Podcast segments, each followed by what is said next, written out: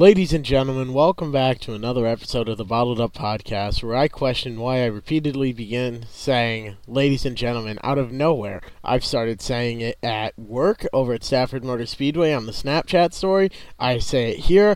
I don't know why it's happening, but it's happening. It's a thing. So, ladies and gentlemen, welcome to another episode of the Bottled Up Podcast. It is a beautiful 11:56 p.m. on June 28, 2019, and I've gotten into the habit of saying the date I record this, just so you all know that we're up to date.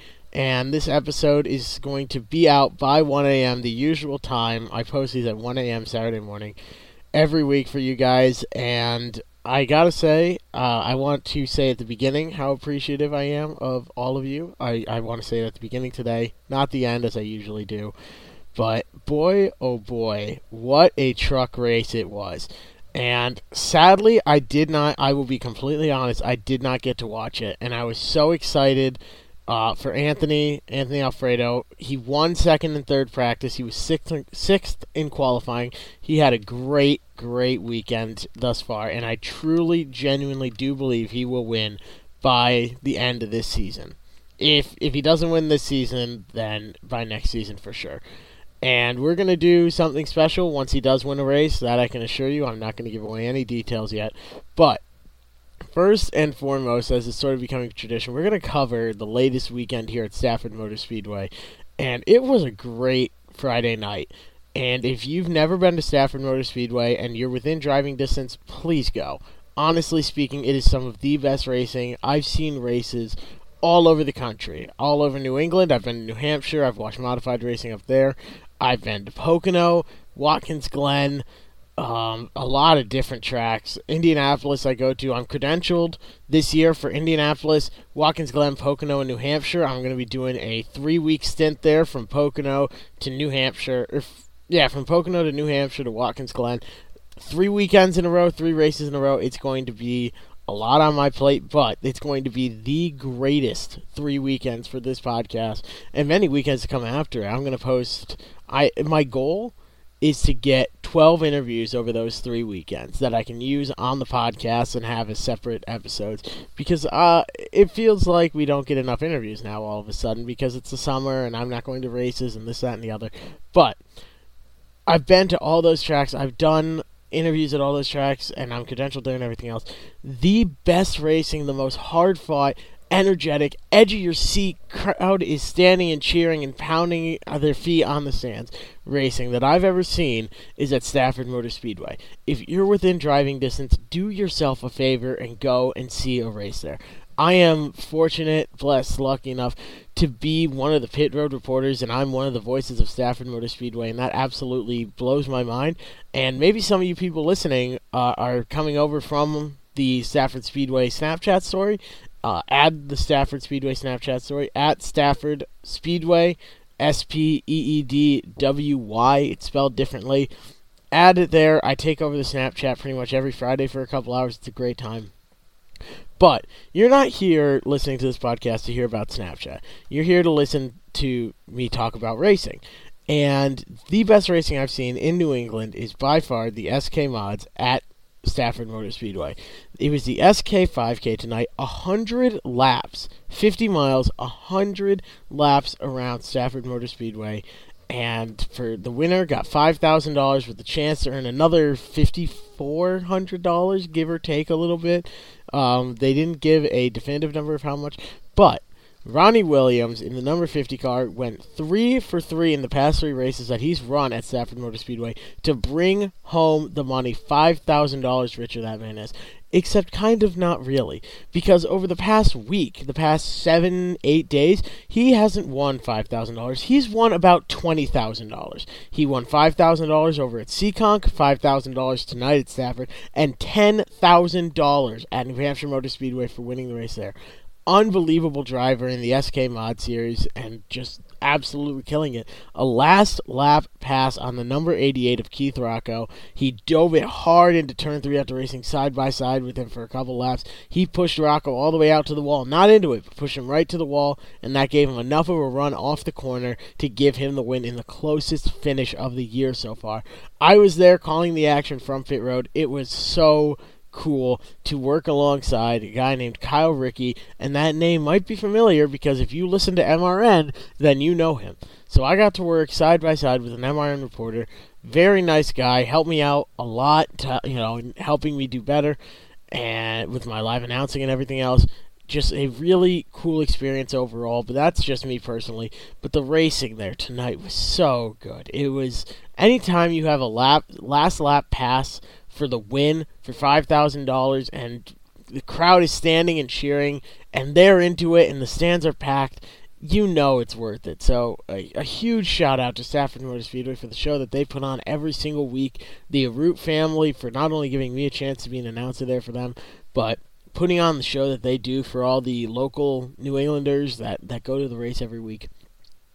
But the bigger story of the night, the more nationally known story, is Brett Moffitt in an unsponsored truck went out and won the race at Chicagoland. Joliet, Illinois. Goes out, no sponsors on the truck, wins the race. How crazy is that? His second win of the year, and it's just a completely blank white truck to send a message. This team needs sponsors. This team is good. Come help us out here, and we can win more races, win some championships, and do great things. And you can't really beat that. You cannot beat an unsponsored team going out, crushing the field, crushing the powerhouses. ThorSport, um, Kyle Busch Motorsports, DGR Crosley, all those teams looked silly compared to an unsponsored team. So huge congratulations goes to Brett Moffitt. Again, I didn't get a chance to watch the race, which absolutely stinks because it overlaps with Stafford's racing. But it was some it was some great racing going on there. Another big story was Sonoma. That was a really really awesome race. And a lot of people were bored by it, and I understand that because there were no cautions aside from the stage cautions. And that's a whole other discussion to have on whether there should be stage cautions during road course races because it sort of sets the strategy, and you can't really play from it from there aside from whether you pit before the end of the stage or you don't. But it was some great racing there. The carousel added a whole new element, that huge elevation change where they go up and then they come back down while turning and everything else. I was amazed that there weren't any wrecks there going down the carousel. Someone getting tight, you know, get, getting on the inside there towards the uh, sandy side on the hill. Nobody getting loose on the outside in the marbles on the right side there of the track of the carousel. I was amazed there weren't any wrecks there. Or in that hairpin after the carousel where they got down to, I think it was like 45 miles an hour. Um, it just really go from the fastest part, one of the fastest parts of the track to one of the slowest. And you do that twice. I was surprised there weren't more brakes overheating. I was surprised by a lot of things in that race.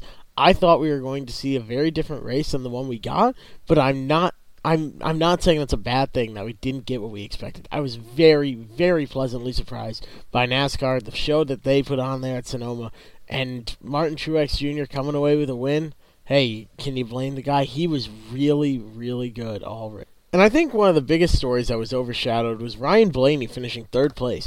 He did really well. He won the Roval last year, I can't say he can do much better than that. He was running third there before Truex and Jimmie Johnson got together at the uh, end of the last chicane there, but he ended up winning the Roval, and now he finishes third place at Sonoma on the brand new layout. That was an awesome run, but he got way overshadowed by none other than the 95 of Matt DiBenedetto. And that's a guy who's I would argue fighting for his ride for next year. He's got a one year contract that he's surviving through this year, and there's uh there's a couple guys that are competing for that seat with him that might get it based on popularity alone. Not to say that Matt Benedetto was unpopular, but when you couple popularity with success, like oh I don't know, uh, Christopher Bell, who just got signed for another year at JGR, who's aligned with the '95 team of Leavine Racing, hmm, it kind of makes sense. And if I'm Matt Benedetto, I'm a bit worried right now, truth be told. And right or wrong on what that is, you know, whether Matt DiBenedetto should lose the seat or anything else, that's a completely different conversation. But if I'm Matt DiBenedetto, I'm a bit worried because I, I think Christopher Bell very well could come up and take that spot. It's not set in stone. I'm not saying I have any sort of insider information. I don't, but that seems to be the most logical thing that could happen. If Christopher Bell races in the Cup next year, it's going to be in the 95, and Matt DiBenedetto is going to get the boot. He's fighting for that seat, and whether he's going to admit it or not, whether you know someone from Leavine Family Racing is going to admit it or not, I don't know. I doubt it. But he, I think he's fighting for that seat, and I think he knows it, and Christopher Bell knows it because if he goes out and he kills it in Xfinity, well, he's gonna get, he's going to want to uh, excuse me, Joe Gibbs Racing is going to want to put him up in the cup, and that's the only place they can do it unless they give Erik Jones the boot, which I don't really see happening. He hasn't lived up to the expectations. Erik Jones hasn't lived up to the expectations despite a win last year, July Daytona race. He hasn't really been stellar, and he's he's further back in points. I believe he's somewhere between 14th and 18th, and in that equipment, he should be doing better. His team, one of his teammates, is dominating, and part of that is because Kyle, it's Kyle Busch. You know, it's hard to kind of beat him. But also, he's in really good equipment, and you can't argue that. Joe Gibbs Racing is one of the best teams out there. Denny Hamlin's in good equipment, just like Kyle Busch is, just like Erik Jones is. And is he taking full advantage of those opportunities?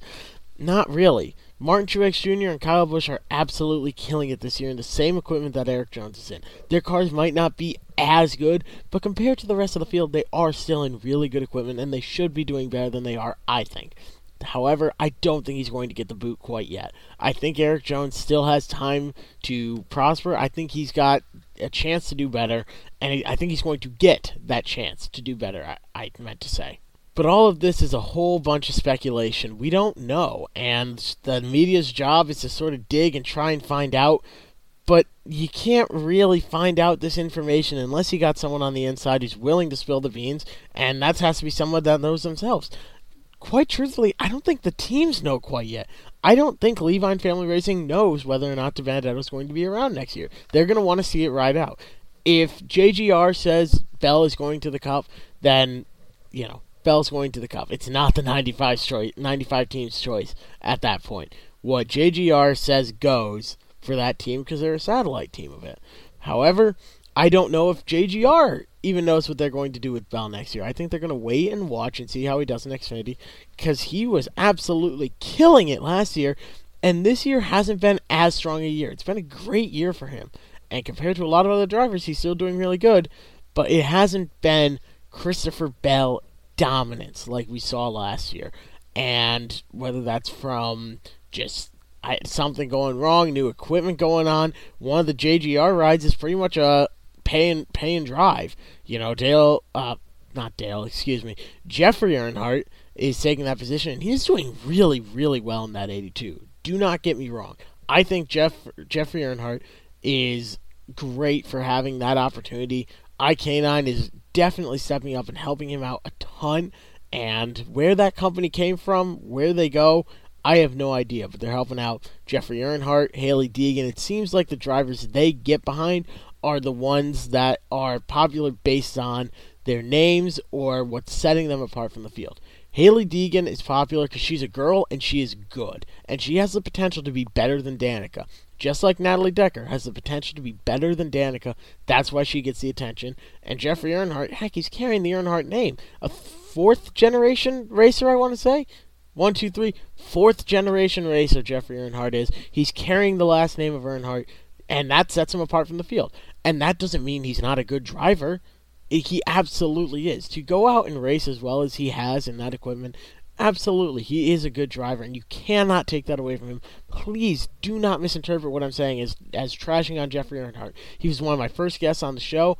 Great guy to talk to. I talked to him back when he was still racing for Starcom, back at the beginning of the 2018 season when he was their driver for the Daytona 500.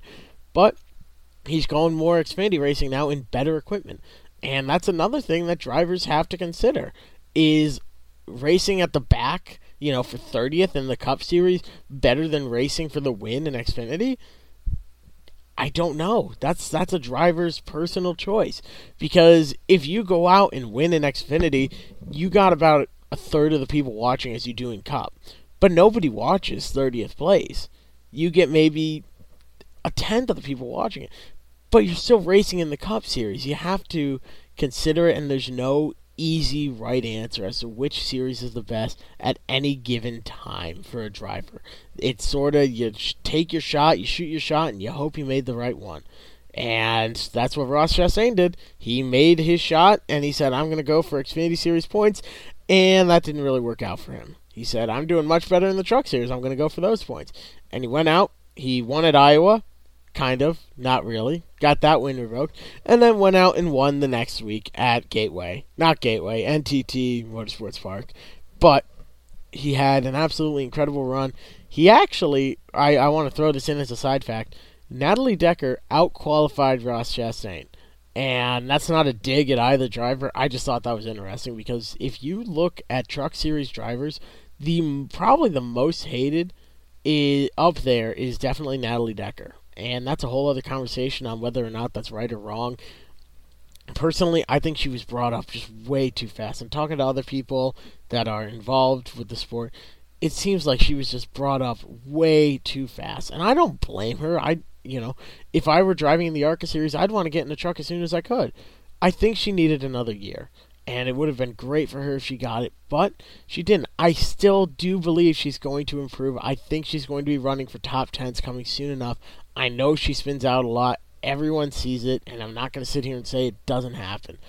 And it, it does. It's a fact of life that Natalie Decker, Natalie Recker, as a lot of people call her, spins out a lot but she's learning and she's doing she's doing a whole lot better than I ever could in the truck. And let me tell you that much. But I uh, my advice would be give her time, let her get her groove cuz think about her first race. Lap 2, her tire blew up. She takes it to pit road and fire comes around the A post. It's in her cockpit. Gosh, that must have been Can you imagine that? You're driving in your car, you're driving the nerves of being in the biggest race of the year for the trucks, and you're out on lap two. You're dealing with the frustration of that, the infuriation of you're out of the race and it's just started, and all of a sudden there's a fire in your face.